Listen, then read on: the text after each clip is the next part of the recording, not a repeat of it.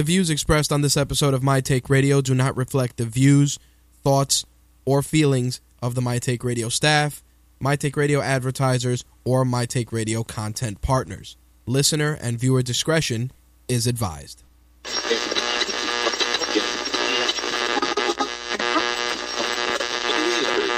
This coverage is live and uncensored, so if you have any small children present, you may want to have them leave the room.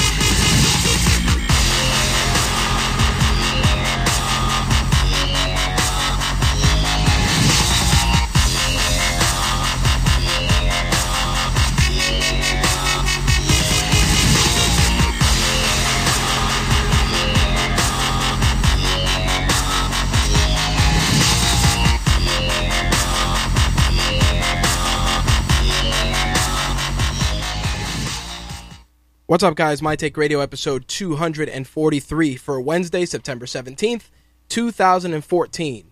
Our caller number is 347 324 3541. Again, that caller number 347 324 3541. That is true. It is Wednesday. You're probably asking yourself, why are you on today? Is there no show tomorrow? So, quick recap for those of you that missed last week's show My Take Radio will be switching to a twice a week format starting this week. Uh, this week's show uh, for Wednesday we'll be covering MMA and wrestling for the week, and Thursday's show will cover gaming and entertainment. This is going to be the schedule going forward. Uh, same thing every Wednesday and Thursday, same time, 11 p.m. Eastern, 8 p.m. Pacific, and you'll still be able to watch, listen, and chat live. Shout out to our friends at GFQ for making the accommodation for the brand new uh, twice a week format. Uh, a couple of reasons why I'm doing this. If you guys didn't tune in last week, uh, number one, to cut down on editing, especially on the video side of things. Number two, just way too many four hour shows for multiple reasons. So, with that, going this route is going to be just hopefully easier. It'll allow us to crank out content faster and cover more stuff in a timely fashion. It's funny because somebody asked me if I was planning on doing uh, like that guy that does Entrepreneur on Fire, like John Lee Dumas, who does a, a, podcast every day. I probably would blow my brains out. I don't know how the hell he does it. I'm sure a lot of it is pre recorded, but since we try to cover stuff that's current, I definitely feel that that would be very, very difficult to do. Unless, of course, this was my full time gig, then, of course, there'd probably be a show every day covering different things. But in any event, this week, uh, a couple of things will be going on. Uh, first up, like I said, wrestling and MMA this week. we we are going to definitely get into Night of Champions. We're going to talk about the current state of pro wrestling. I want to talk about a couple of different things that have been going on and a couple of conversations I've had this week, um, especially with relation to a John Cena heel turn. Uh, a couple of friends of mine, um, primarily Josh and one of my colleagues at the office, were discussing that. And there were a couple of different theories I came up with, and I want to get into that. Um, in addition, we will get into the week's MMA news. I did not get to watch this week's episode of The Ultimate Fighter. It's actually on DVR, so unfortunately, I'm not going to be able to recap it this week. But hopefully, once we get the twice a week format down to a science, it should be easier to get that stuff out. Um, same thing with TNA Impact. I was actually watching it on tape delay because we were preparing for this week's show. But as I said, twice a week, Wednesdays, MMA and wrestling, Thursdays, gaming and entertainment. We'll probably expand a little bit, go into some tech stuff that falls into the gaming category, but that is the schedule going forward. Again, uh, we're shooting probably for 90 minutes. If we go a little over, I'm going to try and avoid it, but I'm going to try and stick to 90 minutes at best. Uh, Slick asked a very solid question, which I'm sure a lot of you are going to ask. Um, every episode will be individually numbered. So, of course, MTR 243 will be today, 244 will be tomorrow, so on and so forth. So that's how we are going to do it going forward. Um, a couple of other things I got to put out there real quick. There will be some schedule changes in October and November due to a couple of events that we will be covering, including the Photo Plus Expo. Uh, we're going to be covering the Engadget Expand event and a couple of other things as well. With regards to MTR Behind the Mic and MTR Beyond the Mic, those are going to have new episodes. Next week, I'll be sitting down with Mike Kingston from Headlocked, and he'll be joining us for a brand new Beyond the Mic. In addition to that, I'm going to be speaking with Kelly Miller uh, from Martial Arts Junkie. Uh, great martial arts website if you're a fan of old school kung fu flicks. Uh, definitely check his site out. We're still we're still pinning down a date for that. We're also going to get Noel Brown back on air, uh, probably within the next couple of weeks. I've been working uh, with the guys from Unveil to set that up. Once we get the schedule, of course, I will let you guys know. Uh, for those that are asking, yes, uh, mytakeradio.com will not have any of the other content that we usually post, reviews, all that stuff. All of that will be on Rageworks. You can go to rageworks.net to check out uh, all the live blogs for all the wrestling events, all our reviews, all our other content. MyTakeRadio.com will only be for the shows and any on air products only. As a matter of fact, once I redesign mytakeradio.com, all the content that's there will be archived. If you want to read it for nostalgic purposes, it will be there, but everything else will be on Rageworks. All right, so as I said, uh, tonight's topics we're going to talk about this past weekend's UFC event. Oh, there goes Blog Talk Radio already shitting the bed. Um, oh, correction. I guess that was our video feed that uh, shit the bed. Thank you for that, Andrew. Um, Blog Talk Radio is actually still running. Knock on wood. Let me not jinx that. Anyway, let me not uh, belabor this any further. Let's get into the week's MMA news, shall we?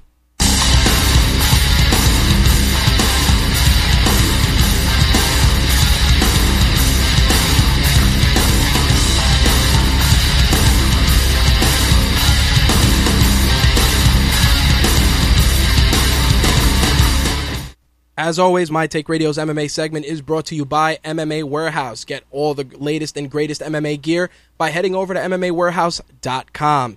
Check out some of the banners on RageWorks.net or MyTakeRadio.com to save on free shipping or get some free stuff. I believe there is a giveaway for a Josh Barnett autograph glove. As always, look for the banners on MyTakeRadio.com and RageWorks.net. Okay, so I want to talk about UFC Fight Night which again, such a great card relegated to UFC Fight Pass, much like the UFC Japan card, which is going down this weekend. Which again, just an amazing card. Mark Hunt taking on uh, the one and only Big Country Roy Nelson. Really excited for that fight. Bummed that it's relegated to Fight Pass. Also, Miesha Tate is taking on uh, the very, very dangerous Rin Nakai, which is going to be a great fight. If you've been seeing the hype videos for that, especially for the Miesha Tate Rin Nakai fight, they have been rather interesting to say the least. All right, so as I said, UFC Fight Night 51 was surprisingly solid. Um, couple of things, of course, the fight was emanating from Brazil, and there were a, a, lot of solid fights. I do want to talk about one of the prelim fights, Johnny Bedford, Rani Yahya on the bantamweight side of things. A very, very good fight, especially a fight that put Rani Yahya back on the everybody's radar on the bantamweight side of things. Um, he secured a victory in the second round with a very, very beautiful Kimura. Uh, definitely a solid, solid performance. Paulo Thiago also fought on that card, taking on Sean Spencer in a fight that pretty much was as to be expected. Not to say that Paulo Thiago doesn't have a killer instinct, but um, it was it was exactly what you would expect. It did end in unanimous decision, but it ended in the favor of Sean Spencer. Again, not a big deal, but um, something that I expected the fight to be a little more exciting. Definitely not as good as I had hoped. But the Dashon Johnson um, Godofredo Pepey fight was fantastic. Uh, Godofredo secured the victory with a beautiful triangle armbar in 4 minutes 29 seconds of the first round. Uh, basically, he had secured the triangle armbar combination and then he swept into the full armbar to full the submission from Mount. Uh, very awesome technique, uh, very beautiful submission that I got to see. Um, again, thoroughly, thoroughly impressed with Pepey's performance, definitely making an impact on the featherweight side of things. On the ladies' side, Jessica Andrade took on Larissa Pacheco in a very, very solid fight. The ladies continue to impress on MMA cards. Um, Val is telling me that my video is a bit off. How off? What are you seeing, Val? I'm curious just because the video here is um it's good unless it's on the GFQ side of things, maybe try to refresh. I know that Andrew had to dial back in to get me set up. Uh, not sure. In any event, as always, you can catch the video on the archive, but keep me posted in any event.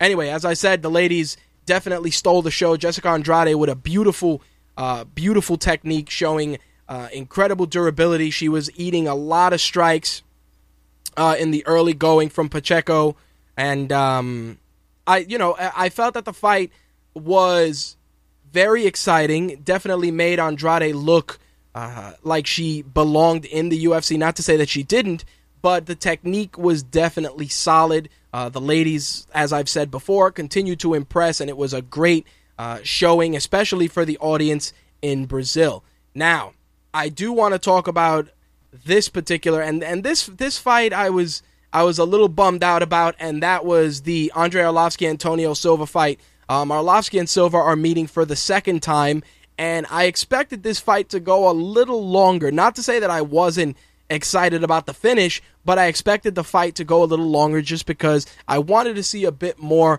of Arlovsky's durability at work. But you know what? He wasn't having any of that, and he actually secured the victory with a beautiful right hand, knocking Antonio Bigfoot Silva out cold. And then, of course, the academic hammer fist to put it away. Um, Andre winning back in the UFC with a beautiful knockout finish of Antonio Bigfoot Silva in the first round. Now, the funny thing is, and this is something that jumped out at me, a lot of people were talking about uh, Andre chin, uh, his success outside of the UFC. I've always felt that Andre Arlovsky, the guy is uh he weighed in at 248 pounds, and honestly, I think that if he really applied himself, I, I have a feeling Andre Arlovsky could probably make 205 and fight at light heavyweight because he really does look like a like a small uh, like a like a smaller heavyweight, and I think maybe he could probably make 205. I, am curious to see if it's ever been attempted, but um, Antonio Bigfoot Silva came in at the at the limit at 264 pounds, and not to say that Silva was exposed because he's been a he's been tremendous, but I think that considering the caliber of fighters that he's that he's fought and how he's been finished, it it definitely raises an eyebrow. I mean, a lot of people were talking about the fact that you know he destroyed Alistair Overeem, and a lot of people were saying, you know, Antonio Silva, he just needed to hit his stride and, and get his camp in order but I do feel that his performance against Cain and his performance against Andre Arlovsky are indicators that um, you know things are things aren't what they seem in the sense that he's he's a great competitor at heavyweight, but I do feel that Andre Arlovsky. Uh, some people are going to say he got lucky, but I definitely feel that Antonio Silva, um, while not a contender at heavyweight, is starting to fall into gatekeeper status I'm curious, as always, if you guys feel the same way. Uh, let me know in the chat or feel free to drop me a line uh, 347 324 3541 to discuss. But overall, a solid card. I felt that we were we were screwed out of seeing um, a great performance on cable, but it's understandable. This fight, the the fight card for Japan, when I go through some of the fights, you're you're gonna probably feel the same way I do about the fact that we kind of got uh, we we kind of got played in not getting that card here in the states. I mean, I know that the airtime is is is one of the factors, but we could have at least got that card on tape delay, and I'll get into that in a few minutes. Anyway, uh, fifty thousand dollar bonuses were handed out for UFC Fight Night 51. Of course, Andre Arlovsky did take a fifty thousand dollar performance of the night bonus. Uh, Godofredo Pepey did take also 50k for his performance, and fight of the night went to Gleison Tibau and Piotr Hallmann. And the reason I didn't go into that fight was because I ended up catching just the ending of that fight. So I probably am going to have to rewatch it either on the UFC YouTube channel or I'm going to have to rewatch that fight just to see how it played out completely. Um, as for the MMA news for the week, uh, first up, we got to talk about Nick Diaz this week. Nick Diaz got popped um, for DUI in California. This is his second arrest. Of course, Nick Diaz is scheduled to face Anderson Silva in January. As soon as I read that news, uh, that bit of news, I was I was bummed out because you know as well as I do that if this goes to trial and he gets convicted, that fight is completely in jeopardy. Definitely bummed me out. Um, he did submit to a breathalyzer and was taken to a local jail, but police are saying that he obstructed the investigation and attempted to destroy evidence. He asked to use the restroom, then tried to throw up after repeat after being repeatedly told to stop. So he was released on his own recognizance and is scheduled to appear in court. But like I said, this puts a very, very interesting spin on his potential fight with Anderson Silva because, of course, it was found out later on that that was his second arrest. Um, I, am I'm, I'm really concerned. I'm sure he was popped for for smoking weed, and um, you know, you could take that you could take that for what it's worth and say what you will, but the fact is that uh, um, you know, there's conflicting reports saying that he was drunk. Others were saying that it was the weed. Um, but according to the DUI test and uh, the report that I received on, I believe it was from um, Bleacher Report, it was that he was sub- suspected of being drunk. Now, as I said, the the the card itself is still on target. Him facing Anderson Silva at UFC 183 still on target in January, but there definitely is a cause for concern. I'm sure Dana White was having a mini coronary as soon as he heard about it. Me personally, I feel um, that we're gonna have to wait and see, and Nick Diaz is gonna have to get himself a good lawyer, and you know, especially with two arrests back to back to really ensure that he doesn't get screwed over and ends up getting community service. We'll see how it pans out. As always, if we get any updated news, we will share it with you guys. All right, so UFC Fight Night 52 is this Saturday. Now, before I break down the card, I'm going to break down the air times. Uh, the first preliminary fight begins at 12:30, 12:30 at night on UFC Fight Pass and the main card begins at 3:30 Eastern Standard Time. Now, let me break down the fights for you and you'll see why I'm so upset that this card is not being televised. Um, Maximo Blanco is going to be fighting on that card. He's going to be taking on uh, Daniel Hooker. Uh, Johnny Case is taking on Kazuki Tokudome. Um, Kyo Hyung Chang is taking on Michinori Tanaka. Um, Sam Sicilia is taking on Katsunori Kikuno. And Alex Caceres is taking on Masanori Kanehara. Now, originally uh, the Kanehara fight was supposed to be with Uriah Faber. Uriah Faber got injured. Alex Alex Caceres stepped up to take his place, and he will be meeting uh, Masanori Kanehara in the prelims. Again, those will begin on UFC Fight Pass at 12:30 a.m. Eastern Standard Time. Now, for the main card, uh, this has all the makings of a of a super crazy card, and I really hope that it lives up to those expectations. Um, of course, Rin Nakai, Miesha Tate, uh, Amir Sadollah makes his return to the cage. I'm sure many of you probably forgot that he existed, but he does still exist. He will be facing um, the one and only Yoshihiro Akiyama. Also, Takanori Gomi, the Fireball Kid, one of my favorite fighters, will be taking on Miles Jury. Of course, your main event, Mark Hunt and Big Country Roy Nelson. Now, of course, like I said, Rin Nakai and Miesha Tate is one of the fights that really is on everyone's radar. Um, Rin Nakai, of course, being signed by the UFC, taking on the always dangerous uh, Miesha Cupcake Tate. Um, a lot of people have been having a, a, a lot of interesting uh, opinions about Rin Nakai based on some of the fight videos that they've showed. Um, she is, without a doubt, a very, very interesting personality in Japan on the Japanese MMA circuit but she is incredibly talented, extremely dangerous, and I have a suspicion that she is probably going to overpower Miesha Tate, and she's going to end up using uh, her judo background and just her larger size to bully Miesha Tate. I, am hoping for a competitive fight and not a mauling, but I'm kind of rooting for Rin Nakai. I feel that um, her her pedigree and her background would be a natural fit in the UFC. Uh, Val says in the chat that she is going to destroy Miesha Tate. Um, Val, uh, if, if based on what you're saying, I'm sure that you've seen the videos yourself and you know what the deal is with Rin Nakai. Um, It's it's it's definitely a very intriguing fight. I actually sent one of the fight hype videos to Slick, and even Slick was just like, "Holy shit!" You know, he was he was tripped out when he saw it. He said it. She's a beast, and it's true. It's it's gonna be an exciting fight. And like I said, I'm bummed that we're not gonna get to see that. As for Mark Hunt and Roy Nelson, that is gonna be trademark Rock'em Sock'em robots. These guys are gonna beat the holy hell out of each other, and it's gonna be amazing to watch.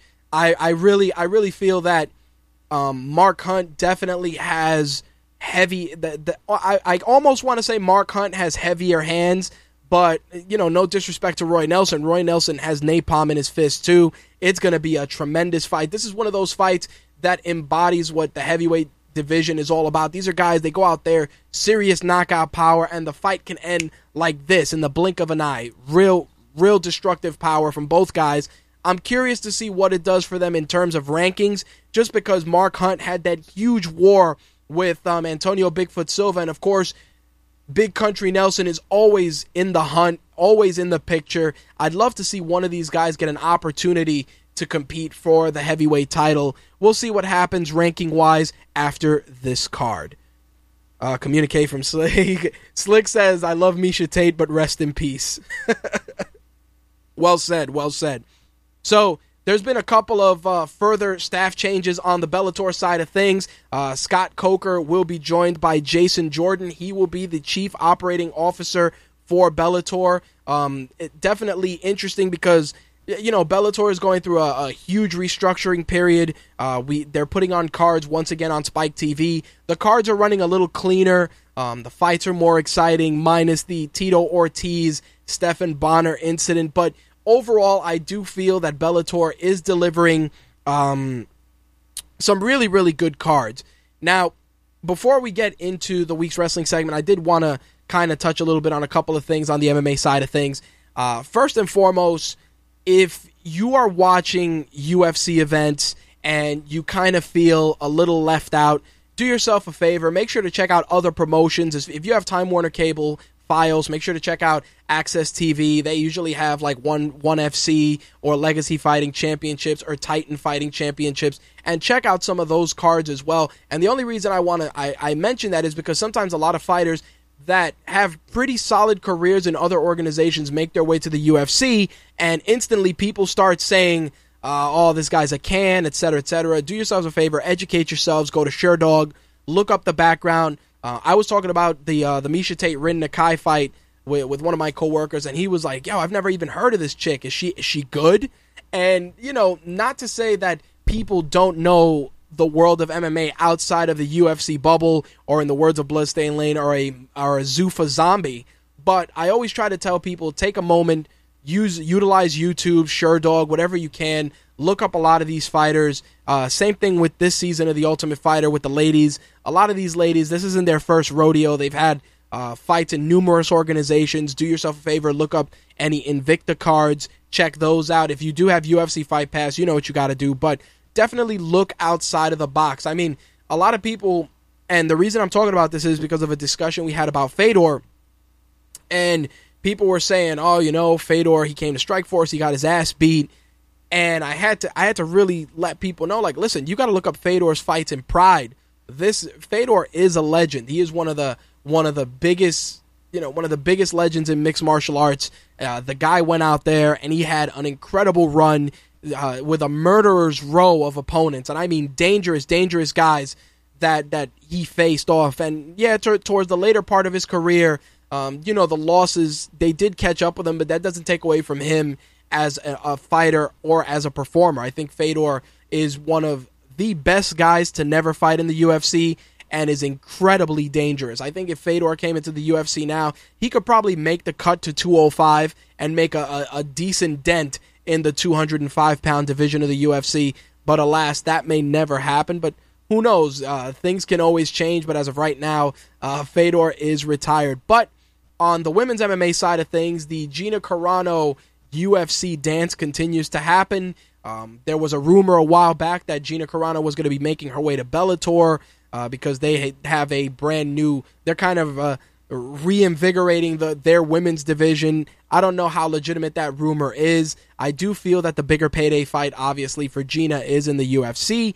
But considering the level of competition and how more and more dangerous women are being signed on a consistent basis, it's not going to be a cakewalk for her. I'm not saying that she should come in and get the title shot, and I've said this before, but I do feel that if she comes in, even if she takes on Cat Zingano or Holly Holm or even Miesha Tate or Rin Nakai, she's definitely in for a very, very interesting fight. Any of those any of those ladies will definitely give Gina Carano a hard time, and that's only because Gina Carano's strengths have always have always been in her Muay Thai. I've never really seen her utilize a ground game. I also know that. I also say this because her fights never went that far. But if the cyborg fight was any indication, I definitely think that she's um you know she's not going to be able to bull rush her way through you know fighting uh Cat Zingano or a Holly Holm or a Rin Nakai just because the power that these ladies display is is is very very real and and very dangerous. I mean, they got knockout power, they got good wrestling. It's it's not going to be the same. And and I mean, a lot of people can make a case that Gina Carano's fights in Strikeforce were they were they were in her best fights, but you also have to look at it from the standpoint that you're taking a woman who was considered the premier athlete in mixed martial arts, who pretty much blazed the trail for the Ronda Rouseys of the world, the Miesha Tates. You know, everybody was talking about uh, Gina Carano long before they were talking about any of these other ladies. And part of that, obviously, is the UFC marketing machine, but we got to give the devil its due. And, you know, Gina Carano definitely is still a factor with regards to women's mixed martial arts. Now, is she going to remain a permanent fixture when she makes her return to the UFC? That remains to be seen. Obviously, the allure of Hollywood for a lot of these martial artists is definitely a very, very big factor in where their careers go. I mean, GSP is a great example of that. Uh, the same can be said for um, Ronda Rousey and even Gina Carano, considering that what she's been in, I think three movies, four movies now. I haven't checked her her IMDb lately, but you know she she she's been in a couple of movies, and I'm sure that there's going to be more opportunities if she makes her way to a bigger platform. So I just want to tell you guys in closing, definitely do your research, um, especially if you're trying to learn more about the sport. Um, try and watch some of the smaller promotions, some of the independent stuff, because you never know. Your favorite fighter may be fighting in an organization you've never even heard of, and it's a good way to start kind of building your knowledge if you're just coming into MMA. And the reason I'm saying this, like I said, is because I've I've received more more often than not inquiries about you know what fight should I watch first, what card should I watch first, etc. etc. And I pretty much direct people to you know old Pride Fighting, old Strikeforce, WEC stuff, even old UFC stuff if you want to see you know when when shit was really crazy with the Tank Abbotts and the Dan Severns, Royce Gracie Ken Shamrock, Frank Shamrock, Tito, the, those guys. You know, if those are names that you recognize from uh, the mainstream media or from just overall press, I try to tell people to go that route as well. Anyway, that is actually going to. Oh yeah, K1. Thank you, Val. Of course, K1. Uh, definitely give that some love as well. K1 Kickboxing. If you're not a fan of the ground game of, of MMA, you can check out uh, promotions like K1, Glory, uh, those guys put amazing Muay Thai kickboxing matches. A lot of great talent comes out of there. Tyrone Spong, um, our very own Al- the Demolition Man, Alistair Overeem, uh, Melvin Manhoef, who is actually fighting tomorrow on Bellator, um, taking on Doug Marshall.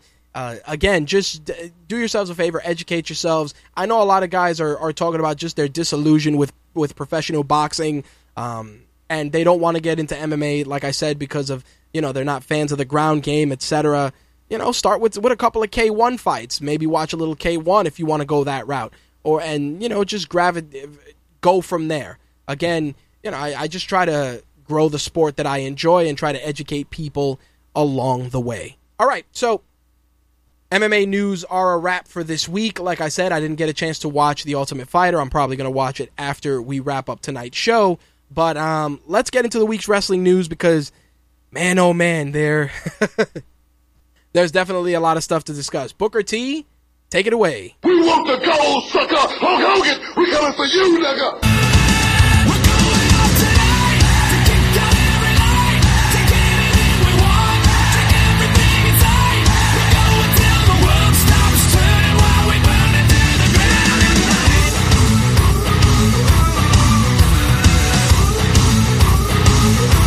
My Take Radio's wrestling segment is brought to you by WWEshop.com. Use our promo code WWE Save 10 to save $10 on orders of $70 or more by heading over to WWEshop.com and using our promo code WWE Save 10. Also, make sure to check out our banners on RageWorks.net and MyTakeRadio.com for other specials and promotions as well, either free shipping or other promo codes. All right, so let's talk about Monday Night Raw this week because, man, oh man, it's the last Raw before the Night of Champions pay per view. And I say that in quotes, obviously, because at this stage of the game, if you're not watching pay per views on the WWE network and you're being railroaded by cable companies for 50 and 60 bucks, you're a fucking idiot. Sorry to say. Do yourselves a favor, bag the network. It's $9.99. You make the the value in the network comes from NXT and the pay-per-views like this. You'll feel better about yourselves because of it. And the original programming is quite good, especially the Monday Night War.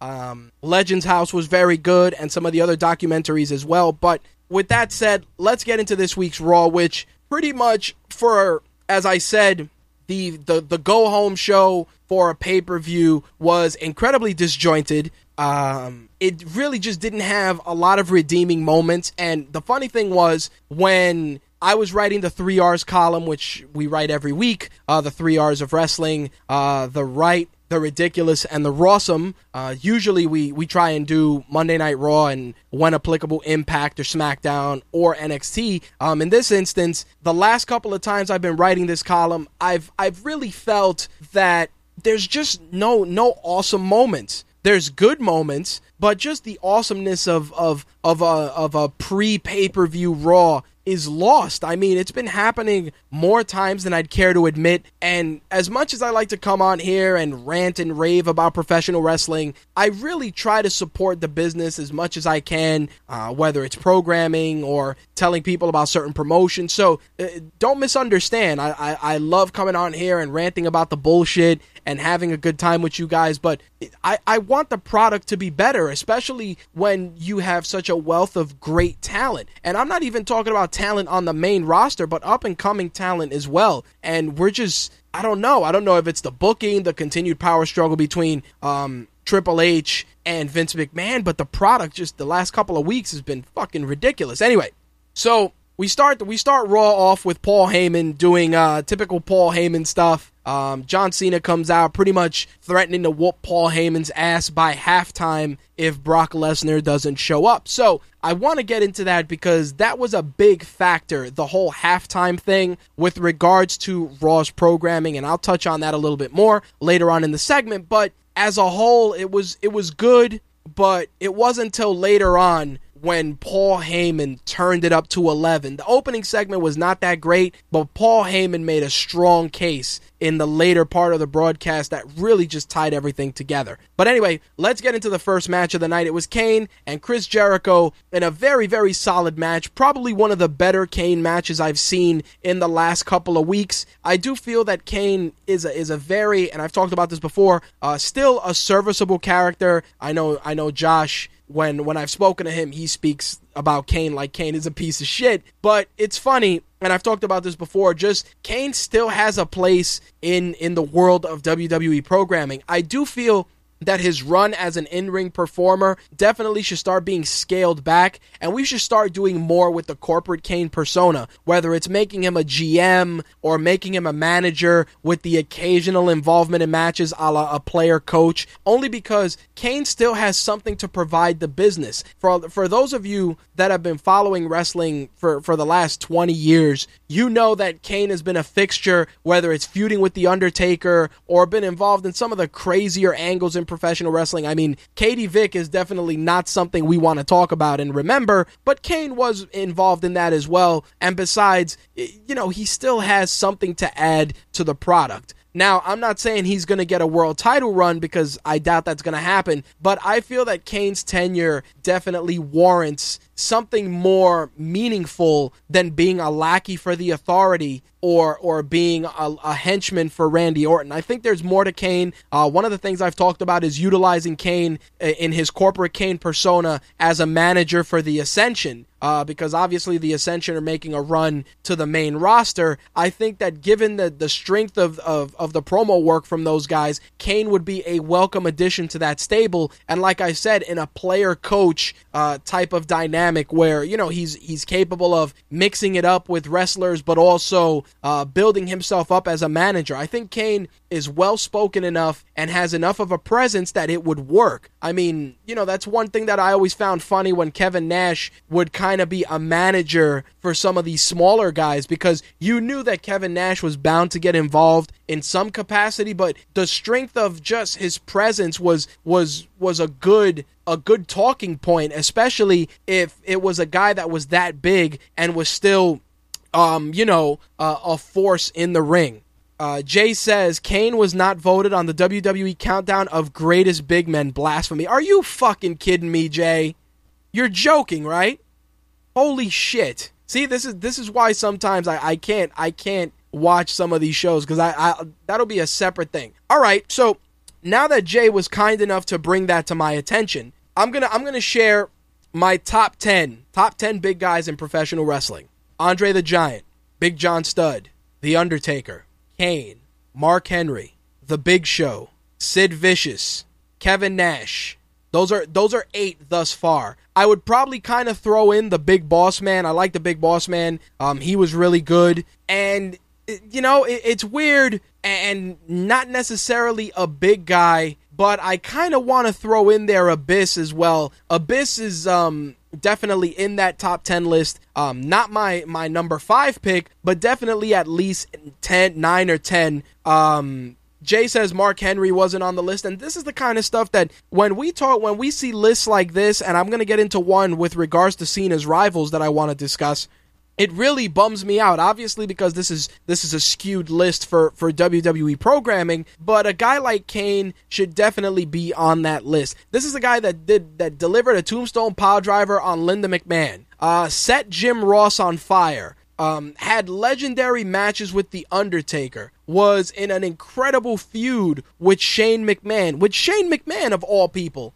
and and to and to see that he wasn't included on that sort of a list is just it, it's incredibly disheartening. I mean, uh, you know, for anybody that says, "Oh, the great Khali," do yourself a favor, walk outside, find the most busy intersection in your neighborhood, and jump right in the middle of it. Because the great, you know, the average Khali is exactly that average. The only good thing the great the great brought to brought to the equation was the Punjabi prison match because it was so over the top and ridiculous. But other than that, the great Khali has done nothing. The same could be said for a guy like Giant Gonzalez. Same shit you know, or or the guy that used to be um, Carlito's bodyguard. Um, I believe his name was Jesus. That guy, that guy came and went. Nobody gave a shit about that guy. He was terrible. The only guy, and this guy, I don't even know if you want to put him on the big guy list, that was mildly entertaining was Tyson Tomko. Um, Bull Buchanan was another big guy that was that was all right. Definitely not a guy I'd put on my top ten list. Uh, but you know, still still serviceable big guy. Um, you know, Earthquake was on the list. Thank you, Jade. See, that's not too bad. Earthquake and Typhoon, uh, the natural disasters were really good. Uh, you know what? On that top ten list that I gave you of my of of of big men, I probably am, should be fucking beaten beaten up for not including King Kong Bundy. Uh, King Kong King Kong Bundy was a great big guy. Uh, you know, I it, that's the thing. The the dynamic and the the definition of big guys can be looked at two ways super tall guys, you know, over the six foot mark, or super big guys. Uh, for me personally, you know, I use it one and the same. Uh, Slick just shared with me the video of Kane tombstoning Lynn, giving a uh, tombstone to Linda McMahon. Thank you for that, Slick. Uh, good. I'm glad Jay told me that King Kong Bundy was on that list. See, it's not terrible, but um, yeah, I'm bummed out that Mark Henry or Kane weren't on that list. All right, so I want to talk about this Jack Swagger Bo Dallas rivalry. And the reason I want to get into it is because they had a match. Um, it was a pretty good match, not too bad. A uh, little back and forth action. Jack Swagger definitely continuing to improve in the ring. Bo Dallas still not sold. I mean, he's mildly entertaining, but I don't feel um, I don't feel that that Jack Swagger is benefiting from a feud with Bo Dallas. On the contrary, I kind of feel that Jack Swagger is just treading water right now after such a, a, decent program with Rusev. It almost feels like it's a step down to feud with a guy like Bo Dallas. But in any event, the match itself was was pretty entertaining. I do feel uh, Jack Swagger in the upper card, as long as he maintains his elite, his relationship with Zeb Colter, is it should be a staple. Uh, Bo Dallas, I don't know who the hell's making his ring gear, his ring gear, but his trunks never fit him um, the way they should, and they always look like a diaper. You ever you ever seen a baby that has shit in his diaper, and the diaper's kind of baggy and moves around? That's pretty much Bo Dallas's ring gear, just baggy diaper and it really doesn't help that that he's his teeth are just so fucking yellow. Like, dude, you know, Rembrandt. Buy a bottle of Rembrandt for eight dollars and fucking wash out your mouth once a day for thirty fucking minutes, dude. Please, please do yourself that favor because your teeth are fucking god awful. Your teeth should not look like Gene Snitsky's teeth, which he had that way for his gimmick. You don't have shitty teeth as part of your gimmick. You're on television every fucking week. Please whitener. Use that shit and get some better fucking get some tights too, cause them them baggy diapers are not doing you any favors. Jay adds, Bo looks like a cabbage patch, like a cabbage patch kid, like an unclothed cabbage patch kid. Yup, that actually works. Does anyway. AJ Lee and Brie Bella took on Paige and Nikki Bella in a pretty decent match. Out of nowhere, Paige got another finisher, the Rampage, um, which was a, uh, a DDT variation. And here's the thing Paige has the PTO, the Paige Turner, and now the Rampage. She has three finishers. Why? Can somebody give one of those finishers to Roman Reigns, please? Because seriously, that spear shit is getting old. I mean, don't don't get me wrong having multiple finishers is good, but it almost feels like they don't know which finisher is going to be her default finisher. Like we are, we know um, AJ Lee was doing the Shining Wizard for a while, and then she started doing the Black Widow submission. We got it. With Paige, it's like ah, the PTO for one chick, the Paige Turner for another chick. Oh, we're gonna give you another finisher this time around. Um, the match itself was all angle advancement.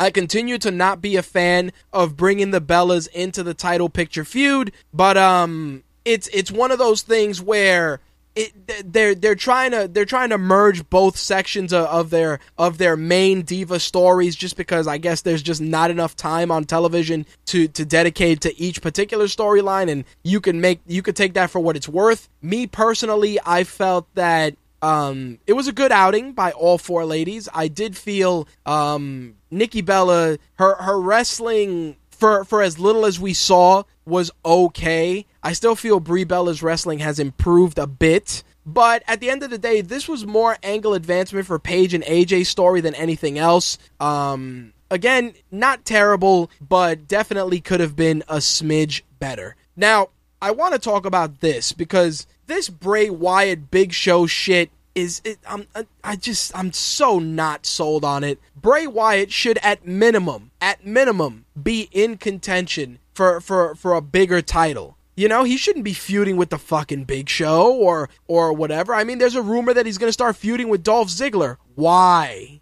This is your most intriguing character. Your most intriguing character. And you're you're shoving him into a feud with the Big Show. Why? or you're going to shove him into a feud with Dolph Ziggler, depending on, on, on what you read. Why? As I've said, Bray Wyatt needs to be utilized the same way that the Joker was utilized in The Dark Knight. He just needs to be an agent of chaos, an agent of destruction. Uh, uh, excuse me, an agent of destruction, an agent of destruction. What the fuck? An agent of destruction. That's it. He should be beating up heels, faces, announcers, um, stealing titles just because he can. Just chaos, just complete and utter chaos. They should be they should be causing on that on that program. They should be everywhere, causing all kinds of shit.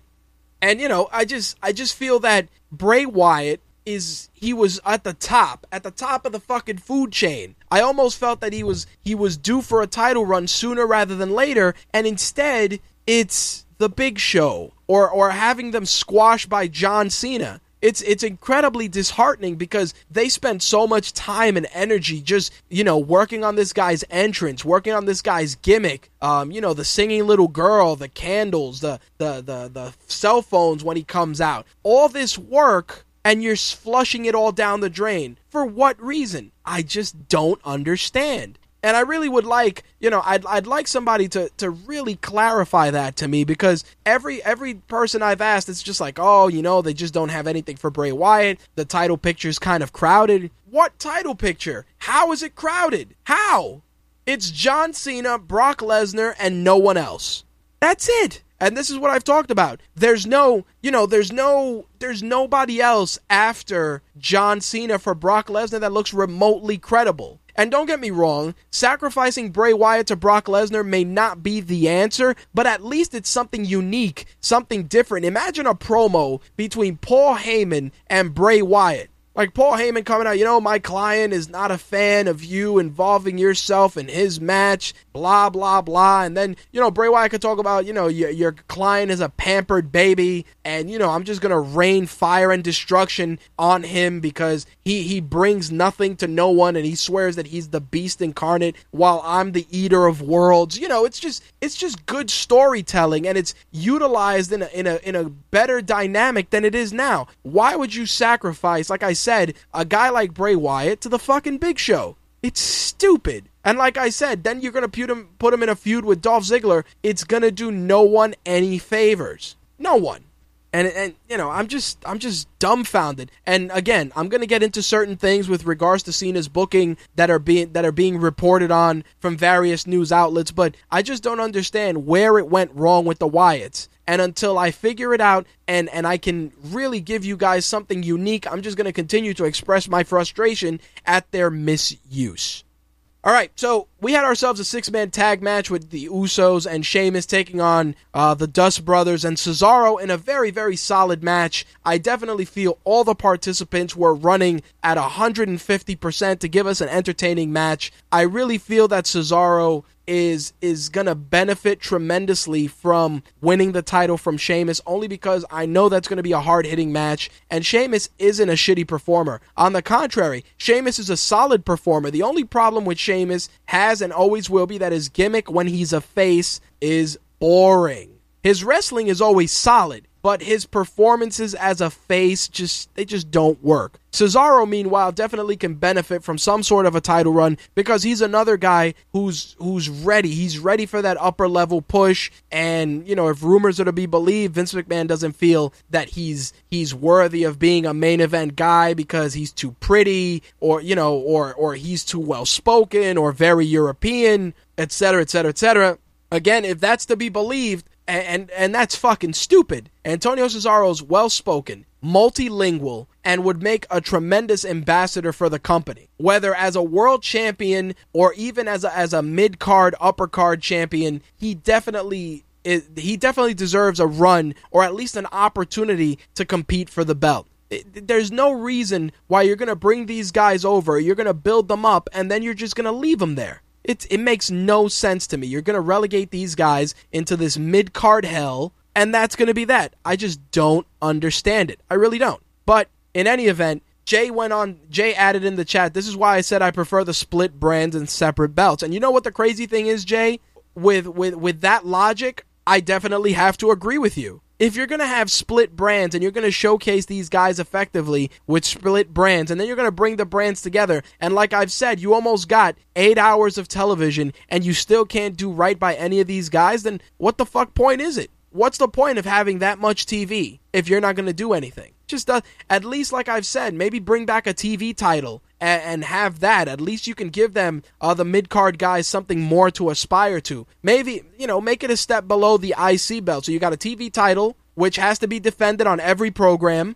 On every televised program, the title has to be defended. That would be the rule. Then you got your tag team belts, your US and IC title, which I'm sure are going to be unified at some point, and then you got your big gold belt. That's that's how I see it. I always feel that there's value in a television title. Especially with all the TV that WWE has at, at its disposal. I'm not saying you got to defend it 24 7 like the hardcore title, but at minimum, you should see it defended maybe on main event or on SmackDown or even on NXT just to allow these individuals the opportunity to, to get television time. And this would be a title that can change hands on TV and people would actually be excited. Imagine this you establish a TV title, the TV title gets defended on NXT. If the if the guy from NXT wins the TV title, you would use that to come up to the main roster. You would use the TV title as an out to perform in front of a bigger audience. You can actually use that as a great meal ticket out of NXT. Imagine that. You take you take the TV title. Say you put the TV title I'll give you guys a good example. You put the TV title on a guy like Zack Ryder. Again, just an example. Zack Ryder defends the belt successfully on Raw and he defends it successfully on main event and a guy like um, I don't know Tyler Breeze decides that he feels he's ready to make a shot, uh, make a run at you know the main roster, and challenges Zack Ryder to come down to NXT and defend that television title. Next thing you know, Zack Ryder comes down. He defends it against a guy like Tyler Breeze. Breeze wins. Boom! You bring that guy up to the roster. And that's just a nice way to bring a guy out of NXT without having to do this lengthy story or this or all these video packages and etc. etc. These guys in NXT are already established. And if you don't want to try and find ways to bring them out, you can use the lure of a title to do that.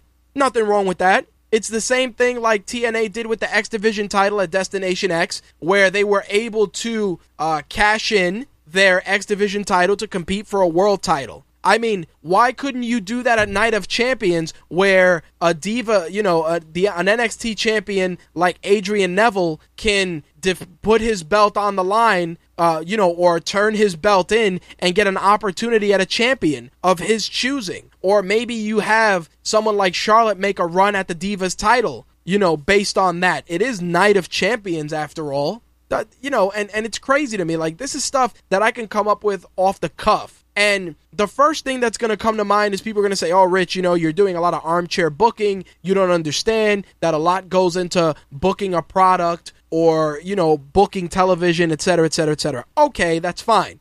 Jay, Jay says, Ever try booking on a wrestling game with a 40 man roster? It's impossible. You know what it is? Again, you have eight, almost eight hours of television time. You can book everyone in meaningful feuds. You can. And then anybody who's not, you can showcase those guys on main event or superstars or NXT. There's a way around it. I understand where you're coming from, Jay, but I can't make excuses for creative because creative has the tools. The tools are the superstars. Simple as that. Anyway, so I want to get into and this this this right here is where I said Paul Heyman and and John Cena were at the top at the top of their game. So Paul Heyman, John Cena drags out Paul Heyman with his headlock, his sixth move of doom, brings Paul Heyman to the ring, talking shit, etc., etc., etc., and then Paul Heyman just turns the corner and he's like, "You're not gonna hit me, John, because you know you're a coward," and etc., etc., etc. All of a sudden, you know, he shoves Paul Heyman out. Brock Lesnar's music hits. They have themselves an exchange, and um, you know, it was it was it was a great exchange, but it was Paul Heyman that made that segment gold. Not only that, but again, he just brings something unique out of John Cena. Now, this leads me to what I was talking about with a John Cena heel turn. So, I want you guys to, to stick with me a second, and I'm going to give you guys legitimate armchair booking and I and I'm curious. I, I definitely want to hear what Jay has to say about it. And um, Slick, I know I know you are experiencing some PC issues, but I know you're listening. But I you know I definitely like to hear your thoughts as well. So here's my theory.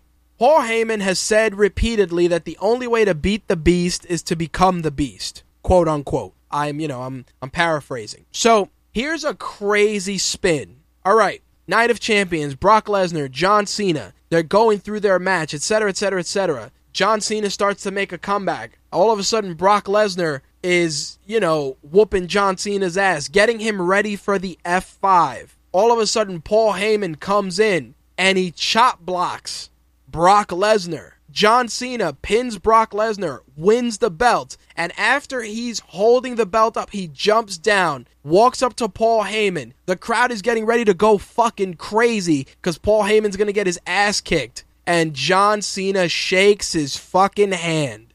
Imagine that. And this is the reasoning why this is the reason why I came up with this. After Brock Lesnar defeats John Cena, who is left to challenge Brock Lesnar? Well, here's a thought. Turn John Cena, get another match out of him, and Brock Lesnar then can become aligned with the authority. So you don't basically you don't even have to turn Cena heel. You just have to keep him the same in a similar capacity like CM Punk was. And when Paul Heyman is asked, "Why did you do it?" you could say, you, you know, Paul Heyman can say, "I think it was time to align with the future of this company." To align with the individual that's best for business. And you can just use that as the catalyst. The fact that Brock Lesnar didn't want to compete every week and Paul Heyman had to make excuses for him. That could be the greatest swerve of all time. You would basically have NWO Hulk Hogan and Eric Bischoff courtesy of John Cena and Paul Heyman.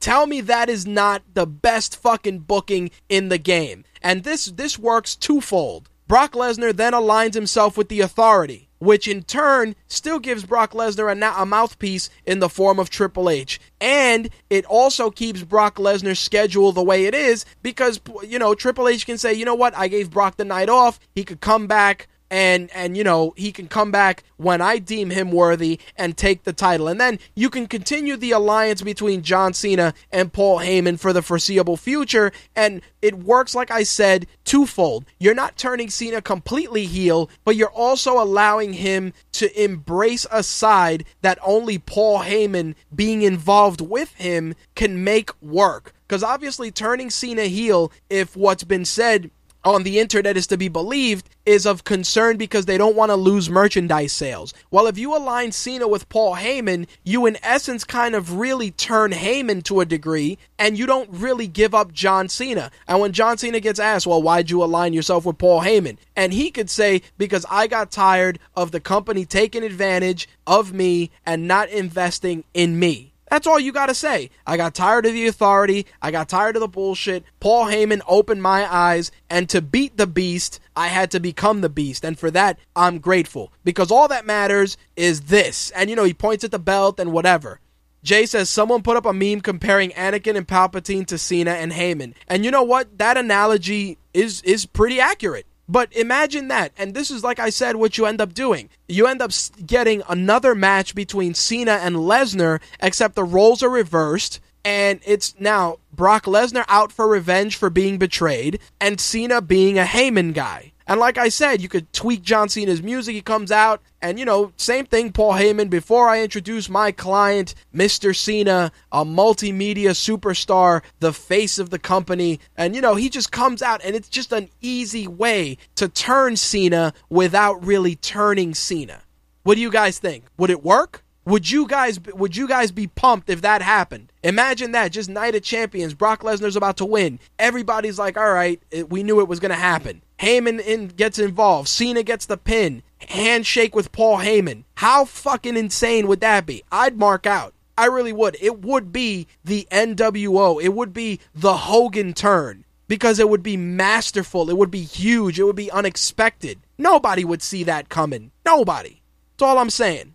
But again, armchair booking from yours truly, but definitely something that I feel makes the most sense, keeps both guys in the title picture until you can build up somebody who's a legitimate, worthy challenger, or till Daniel Bryan comes back. And even still, if John Cena is aligned with Paul Heyman, you can create a brand new list of challengers of guys that feel betrayed that John Cena turned his back on the on, on the locker room or you know people that are that are that are upset that he's not the same John Cena, etc., etc. You could do so much with that without even having to work hard. That's it. It would be tremendous. Anyway, so we had this beautiful promo with John Cena and Paul Heyman, a great build up for Sunday night's match. Again, it happened at the weirdest time, and then Cameron and Naomi happened. So, Cameron and Naomi, um, they stunk up the joint and it wasn't even Naomi's fault. And the worst fucking part is Cameron went for a pinfall with Naomi on her stomach. So she does like an axe kick, is on top of Naomi for a, a for a pin. Naomi is on her stomach. She says to the ref, "Count," and the ref says, "I can't count. She's not on her back." Like it was the most awkward and most ridiculous thing I have ever seen. It was horrifying. And and a lot of people are saying, "Oh, you know, there's a couple of different articles that are saying, well, they're doing that because Cameron's allegedly saying she's going to go down to NXT." But no, fuck that. That chick has been on the roster for how long? And all of a sudden, she forgets that you got to turn a chick over for the pin? Since when? On what fucking planet is that even possible? Give me a break and these are these are people like, oh, maybe that's where they're going with it. No, it was fucking stupid. The match was shit. And the fact that Naomi and Cameron are still feuding is ridiculous. I'm sorry, if you're not going to give Naomi an opportunity at the Divas title, then at least let her go down to NXT and compete down there for a little bit. Fucking bullshit. People are like, oh, well, you know, maybe it's part of the angle. I don't give a shit. I could understand if Cameron was on TV for two weeks, but that, that broad has been on TV for how many fucking months? Are you kidding me? Fucking uh, I was I was horrified. I was I was legitimately horrified that people were trying to say that that was just adding this boo. That that pretty much sums up that match. It was it was it was terrible. It was it was god awful. Oh my god! Ah, ah, ah, ah. Oh, that's better.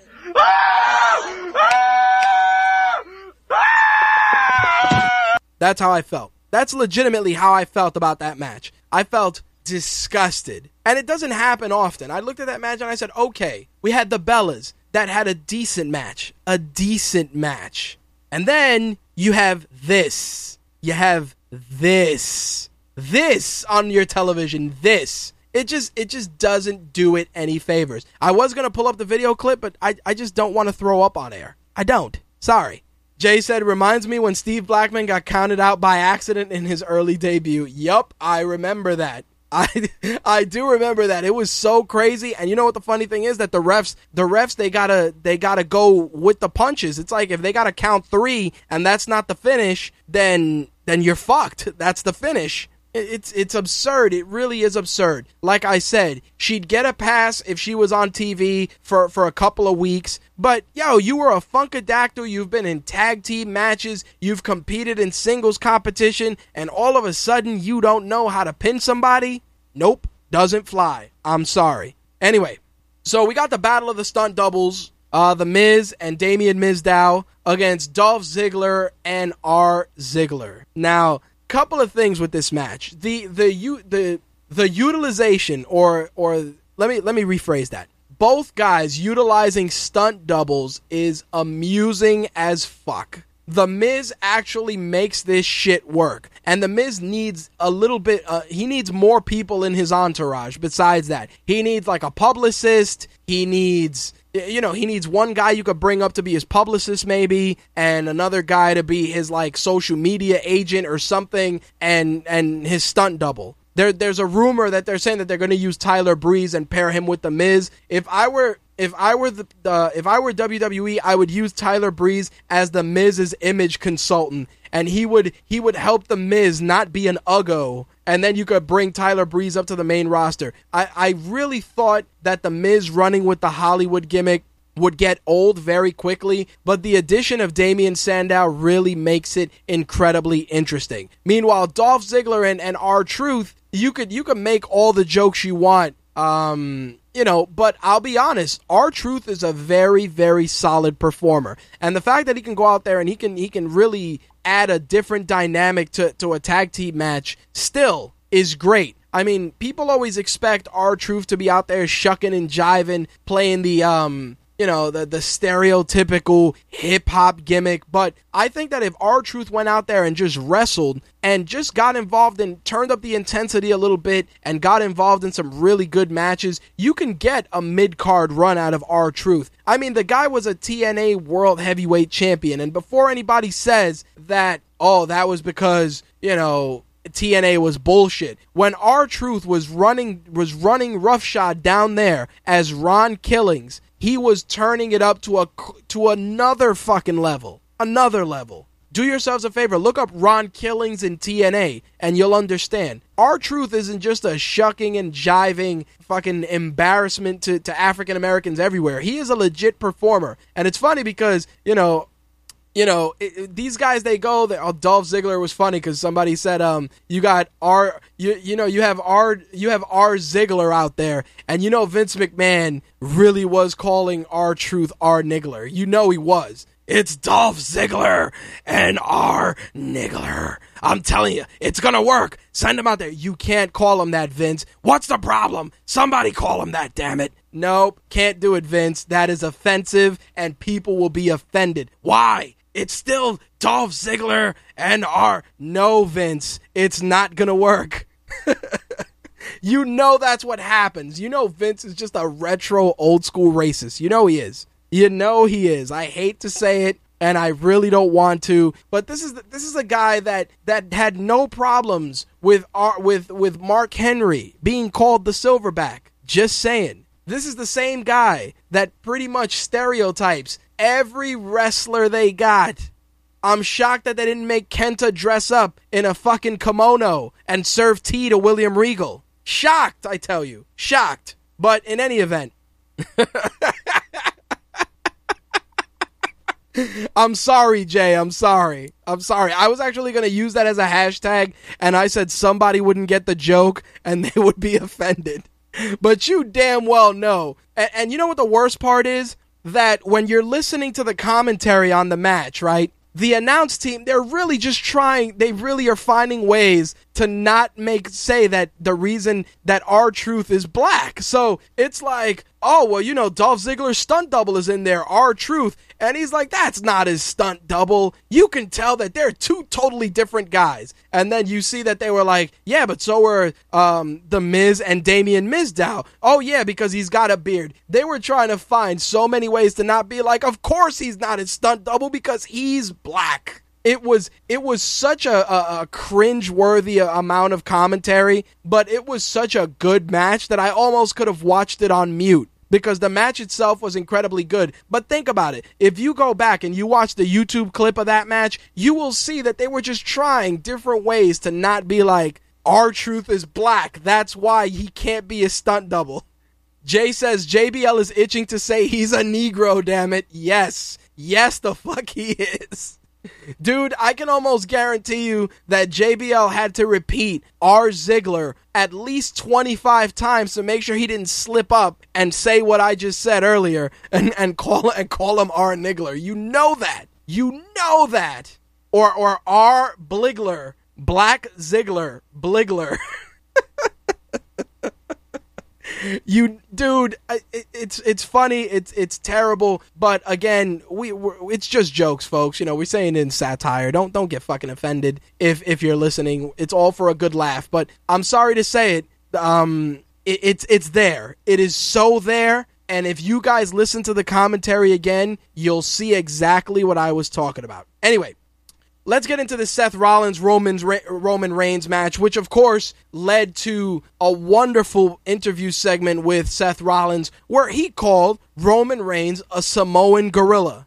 I kid you not. Called him a Samoan gorilla, and it took me a minute. I'm like, so black stunt double, Samoan gorilla. It's like, why didn't you just call him a pineapple picker while you were at it? At the rate you were going, oh yeah, Roman Reigns, good old pineapple chucker. Like, like, like, I, I really, it took me a moment. I'm like, are you really just saying that Roman Reigns is a gorilla? Really? Holy shit. Like, it just, it just, and you know what the best part was? You know, Seth Rollins wanted to laugh so, so much. Coconut cracker. Thank you, Jay. But seriously, like, I watched that. I was like, really? That just happened? But you know what? Aside from that awkward ass segment, the match was very good, but it upset me because if you're trying to build interest for a pay per view match between Seth Rollins and Roman Reigns, why would Roman Reigns get a clean pin on Monday? Why? Why would you do that? Why would you derail any potential for that match to steal the show Sunday night if you just gave away the pinfall for fucking free? I don't understand how you could do that. I really don't. You gave away the match. You gave away a clean pin for free. Why? Anyone? Bueller? Someone? I don't get it. I really don't. It was it was it upset me so much. And then we did the um the the R the um Mark Henry Rusev segment, which was it was it was interesting, but again, just to close out a pay a, a, a Raw before a big major pay per view with that was just terrible. Now, before I get into the other wrestling news, allegedly the rationale for this was that they did the Cena and Lesnar thing early in the show because they wanted to capitalize on the Monday Night Football audience changing the channel to watch that instead of watching the halftime show for Monday Night Football. Allow me allow me to to express a couple of different things about that. Number 1, as much as WWE wants to be the driving force on Monday nights, I don't give a shit if it's Adrian Peterson and Ray Rice in a sack race. You are not competing with the NFL on Monday night. It's not happening. I don't give a shit. I don't care. I don't care what match it is. I don't I don't I don't give a shit unless you're doing something huge like the debut of Sting or or a 60 minute Iron Man match between a CM Punk and Daniel Bryan, you're not competing with the NFL. Stop it. Instead of trying to compete with the NFL, give us shit that we don't have to change the channel to watch the NFL. How about that? Instead of giving us Cameron trying to pin Naomi on her stomach, give us a real match so we don't have to change the fucking channel.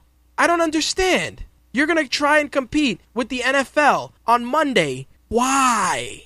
For what purpose are you going to try and do that? I just don't fucking understand. I don't. Can someone explain that to me? Thank you, Jay. Jay Jay summed it up perfectly. Ladies and gentlemen, let me share this with you. Jay says, and I quote, they have come to they have to come to grips that for 4 months they're going to lose to the NFL. Thank you. Thank you, Jay. Thank you. I agree 1000%. I do.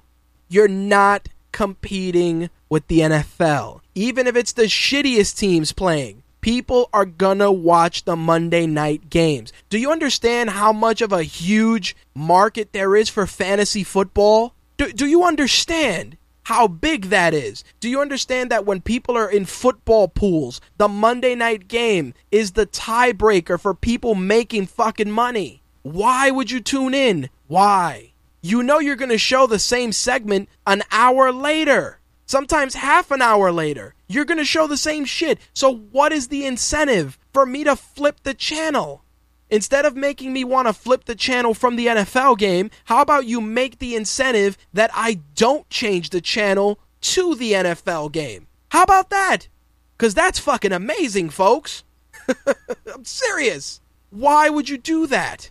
It's, it's insanity at its best. Anyway, let's get into the other wrestling news for the week. All right, so the Rock did an interview recently with Muscle and Fitness, and here's the, here's the funny thing: if you're a gym rat like I am, or or are any sort of a fitness enthusiast, I I got to tell you, Muscle and Fitness is pretty much ten pages of articles, seventy pages of ads. period. Period.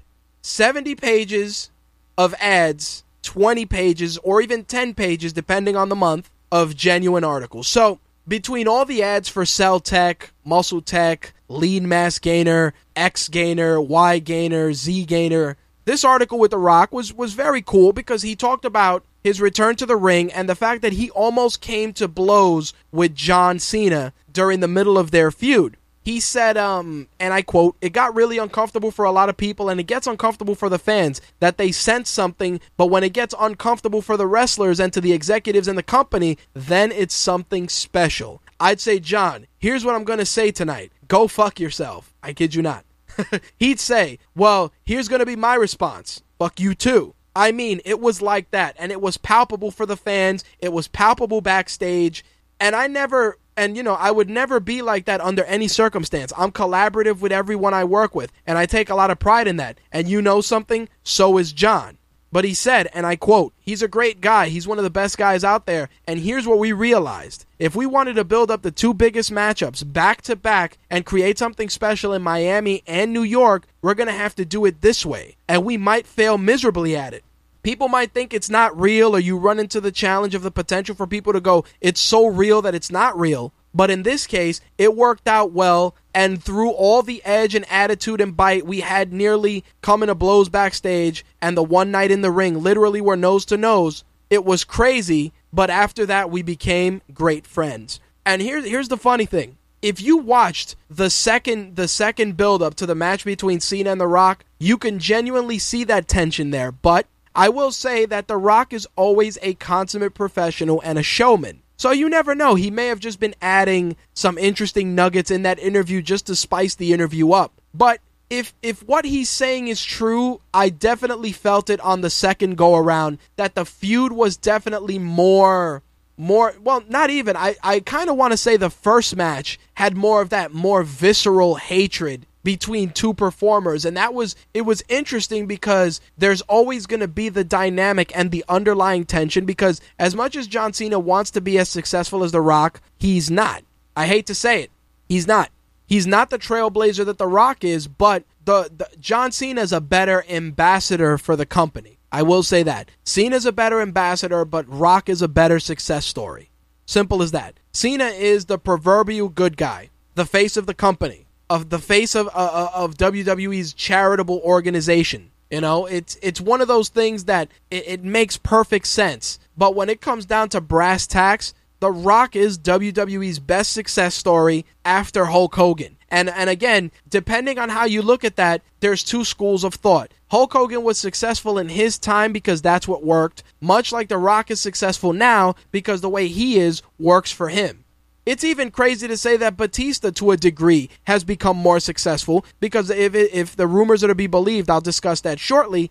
We're going to be seeing a lot more of Batista, and it won't be in the ring either, and I'll get into that momentarily. Anyway, as I said, the interview was very was very good. As I, you know, if you read it, you're gonna you're gonna feel much like I did. Was it what was the Rock adding fuel to the fire, or was it genuinely the way it was? That depends on who you ask, but overall, um, I kind of believe it. I really do. Anyway, so WWE.com posted a list of top of John Cena's top 10 opponents. Number 10 was Kurt Angle, number 9 was Triple H, number 8 was JBL, number 7 was the WWE Universe, I kid you not. Number 6 was CM Punk, 5 was The Rock, 4 was Batista, 3 was Brock Lesnar, 2 was Edge, and 1 was Randy Orton. Now the funniest thing is that everybody read that and a lot of people found the same thing I did, and that's the fact that WWE has officially acknowledged that CM Punk is no longer with the company.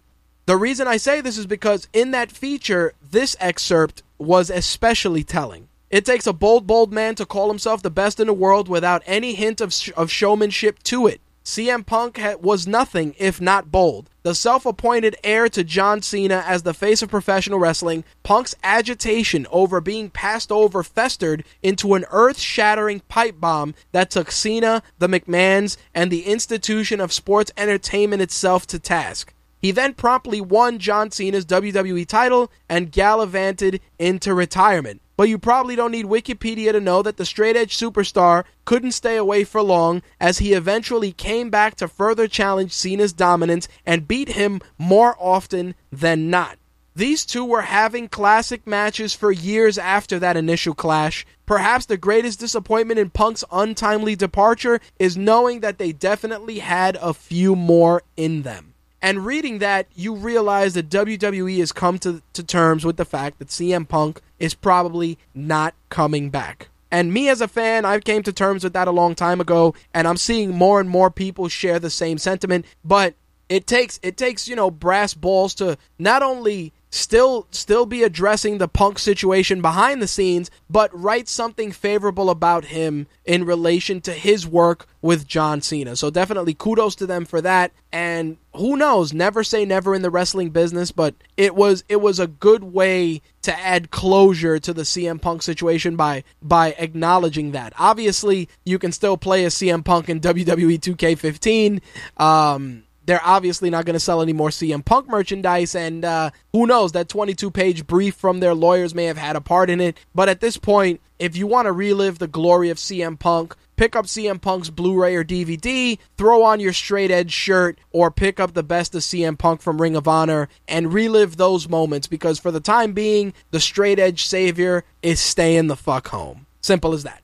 So, one of the things I was watching earlier tonight between the DVR, The Ultimate Fighter, and TNA Impact was the fact that TNA Impact has their next set of tapings in Bethlehem, PA, and a lot of a lot of interesting news came out of those tapings. But one of the things I did notice that Bound for Glory actually has advertised that Bully Ray will be there. Now, the funny thing is that Bully Ray's contract with TNA was not going to be renewed. It's been rumored that Bully Ray is doing a date, uh, you know, a per appearance contract. Um, obviously, Team 3D is set to receive the Hall of Fame induction at Bound for Glory, so you definitely kind of need Bully Ray there. But I think that the reasoning for this also is that the new short term deal is going to allow him the opportunity to wrap up, obviously, the tag team title series with the Hardys and the Wolves, which has been, without a doubt, some of the best wrestling I've seen on TNA in, in, in recent memory, especially from the tag team side of things. Uh, amazing matches, and again, just makes you wonder what could have been with the Hardys or even Team 3D or the Wolves being in the WWE tag team uh, tag team scene. But alas, uh, we can still enjoy those great matches on TNA Impact for the foreseeable future, or at least till TNA shuts its doors, whichever comes first. All right, so speaking of TNA. They will be back here in New York City in January. I did want to mention that on air because I figured, Jay, uh, let's definitely try and collaborate. Maybe we can all kind of make a uh, staff outing to, um, you know, an impact taping when they do it in the city. Or maybe Ring of Honor when they do it in the city. So let's keep in touch for that. Um, you know, once I get the schedule, I will definitely share it with you, and I'll share it with those of you on air as well. All right, on the flip side of things, you know, we got TNA back here in New York City. We also are going to have um, Ring of Honor back here in New York City in, in the near future. But somebody else is going to be in New York City, ladies and gents, and that is the one and only Chris Jericho. Chris Jericho is scheduled to finish his current run with the WWE at Night of Champions, and he's got a brand new autobiography called The Best in the World. At what? I have no idea, which is expected to hit retailers October 4th. Anyway, uh, Chris Jericho is going to be doing a book signing tour and I wanted to share the dates with you guys in case he shows up in your area. It might be a great opportunity to meet one of the all time greats and even pick up a copy of his book as well. Uh, first off, if you're here in New York City, uh, you'll be able to meet Chris Jericho October 14th at the Barnes and Noble in Carle Place in Old Country Road. That's actually five minutes from my office, so I may actually tough it out and go and meet Chris Jericho. If you live in New Jersey, October 15th at Bookends, East Ridgewood Avenue in Ridgewood, New Jersey. October 16th, he will be in Staten Island at the Barnes & Noble on Richmond Avenue. October 21st, he will be at the Barnes & Noble in West Northwest, West Northwest Highway, Texas. And that's, um, excuse me, West Northwest Highway in Dallas, Texas. Let me get that right. October 25th, if you want to meet Chris Jericho, he will be in Tampa, Florida. Um, at 2 p.m. at the Barnes & Noble in North Dale Mabry Highway in Tampa, Florida. I will share all those dates in the show notes if you're interested in meeting Chris Jericho. Uh, Jay says Jericho is fan friendly for sure. So, yeah, I'm going to definitely try and see if I can meet Chris Jericho on October 14th. If I do, be on the lookout, obviously, for photos on the My Take Radio and Rageworks fan pages as well as on Instagram. Okay, so one of the things I read, and consider this a spoiler, so if you don't want TNA spoiled for you, uh, fast forward for the next three or four minutes to this particular bit of news. First up, uh, and this this is crazy. Brodus Clay showed up at Impact recently. I kid you not. Why? Who knows? But Brodus Clay, you'll probably see him on the October uh, October first edition of Impact, as he, I believe, will be aligned with EC3. In addition to that, there will be a title change during that October 1st Impact. Um, I might as well spoil that. It's going to be the Knockouts title between Gail Kim and Havok. I'm sure you could figure that out. But in any event, Brodus Clay is heading to TNA. Very, very interesting. Again, uh, that will probably be occurring during the October 1st edition of Impact. Um, obviously, uh, this week's tapings in Bethlehem will be the remaining events in the U.S. before the T- uh, TNA heads to Japan for Bound for Glory. Now, what happens to TNA after that and their future with Spike TV, as I've said, is uncertain. There's been a couple of suitors that may be picking up TNA, but I have a feeling that it's going to be a very, very stripped down version of the current broadcast that we've been seeing. As we get more news, of course, we will share it with you guys. All right, so I did want to talk about, and you know, as I mentioned this with uh, the TNA tapings, I want to talk about Dixie Carter's interview with Grantland. Uh, very, very interesting story that was put out. Uh, one of the things I wanted to talk about was uh, her comments about Eric Bischoff and Hulk Hogan. She said, I don't think Eric and Hogan knew the roster at all. In fact, I don't even know if they watched the show before they came in. And if they did, it had to be very little. No one knew, um, actually, this was this was AJ Styles. Excuse me, AJ Styles sharing his opinions on on Hogan and Bischoff. He said no one knew who I was, no one knew who Samoa Joe was. We added Rob Van Dam because everyone knows him. This was AJ Styles. Dixie Carter said on with regards to AJ Styles re-signing with the company, I hate that we lost AJ. Are you listening? I hate it. I felt like we gave him a great offer. I really did. I felt like we gave him a great offer and I think he made a mistake. Now, now here's the thing if you if you've been following AJ Styles post TNA career, you know that he's a member of the Bullet Club for New Japan Pro Wrestling, um, delivering amazing matches in Japan. The funny thing is that AJ Styles is your cornerstone, the face of your organization. He was pretty much one of the founding fathers of TNA. And if you feel that he wasn't worth being kept by any means necessary, then the people that are at fault are management. I hate to say it, but it's true. I would rather blame Dixie Carter than blame AJ Styles because AJ was there from the fucking beginning. From the beginning. This was a guy that he was he was part of various factions, various stables, had some of the greatest matches that TNA fans have ever seen, and you let him go. Why? I don't know and it, and it bothers me because t- you know WWE may not have any interest in AJ Styles, but AJ Styles still continues to entertain and give us amazing matches wherever he goes. And the fact that he's not part of the TNA landscape is a travesty all its own. And I'm sorry, Dixie, as much as you want to feel that you tried your best, you fucking did absolutely nothing to try and keep AJ as the cornerstone of your company. I hate to say it.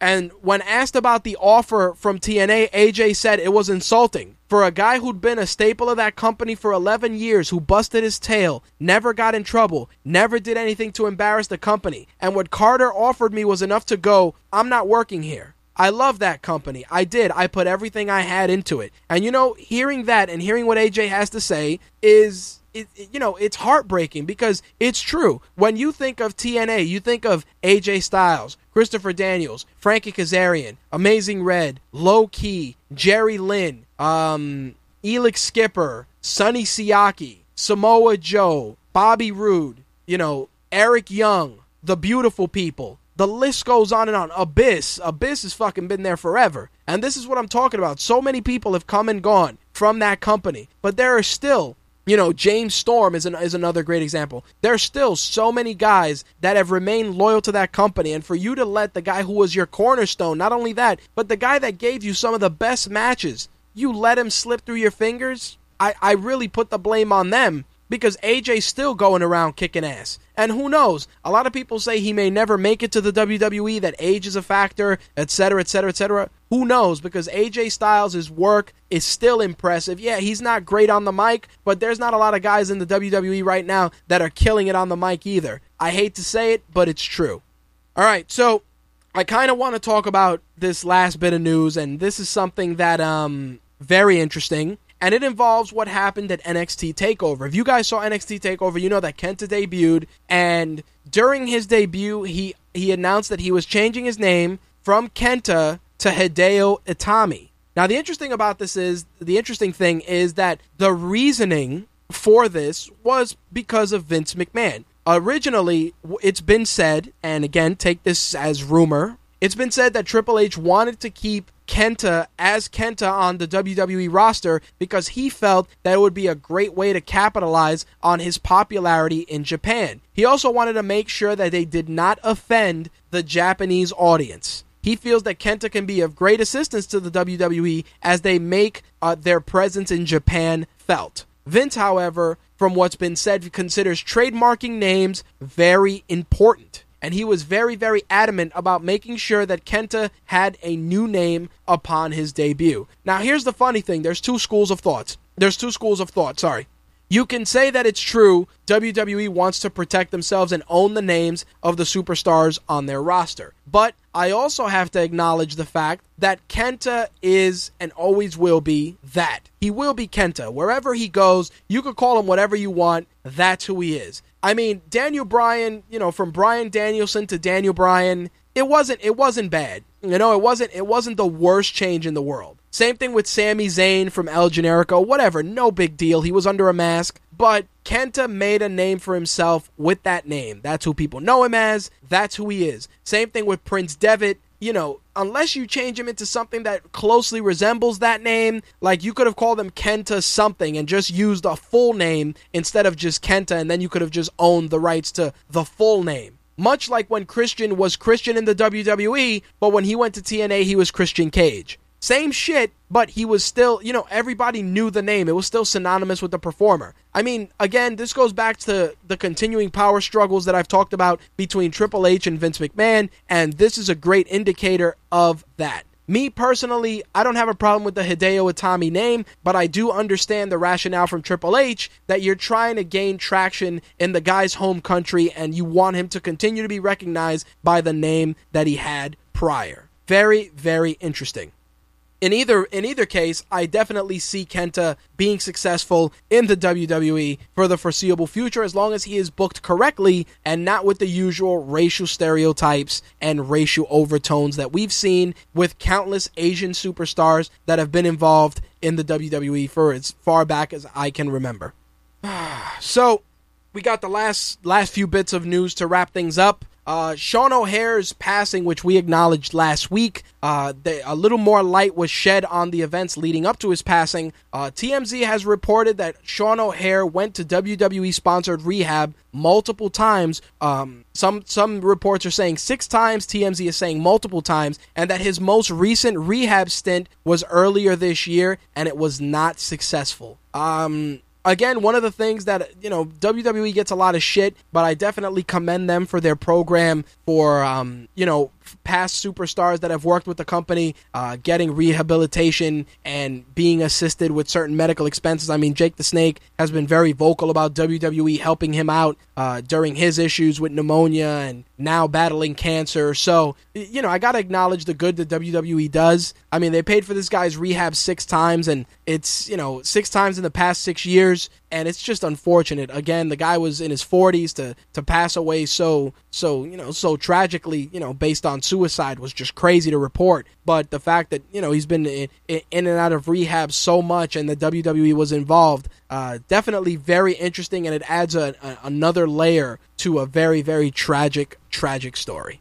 All right, so let's close this out with Batista, who, as many of you know, has found incredible success due to his role as Drax in Guardians of the Galaxy. We all know that Batista uh, pretty much became a household name after his work in Guardians, and it looks like Marvel is recognizing that potential as well. According to what's been said through multiple media outlets, uh, Marvel Studios is currently restructuring Batista's contract to see him not only get more money due to the success of Guardians of the Galaxy, but also be involved in other Marvel films as well, including Guardians of the Galaxy 2, as well as a third Avengers film. Now, seeing his involvement in a third Avengers film obviously leads to the to the very very strong rumor that it will probably be the Infinity Gauntlet and that Thanos will be involved. So, definitely very interesting to see that. Um, it's also been said that in Avengers 3, he will have a very, very significant role. Again, fueling the fires of the Infinity Gauntlet coming to the big screen. In any event, the second Avengers movie isn't even scheduled for release until well after uh, you know, the second Avengers film isn't scheduled to be released until May 2015, so a third Avengers movie is still a long ways off. But seeing that, it's very interesting because after restructuring that deal and involving him in Guardians 2 and Avengers 3, it also seems that uh, the people that are overseeing Batista's Hollywood career do not want to see him involved in pro wrestling. They feel that WWE did not utilize him effectively in his build up to his work in Guardians of the Galaxy, and as such, in addition, obviously for insurance purposes, they want to ensure that Batista remains healthy so that he continue so that he can continue contributing to his roles in the Marvel universe. Now, again, definitely something I'm not surprised about. I mean, this goes back to the same thing with The Rock, where after the injuries he sustained in his match against John Cena, um, representatives in Hollywood and studios were very apprehensive about dealing with him in future roles just because he had to deal with those injuries. I mean, you know, for pain and gain, it was acknowledged, and it was even acknowledged to a degree in Hercules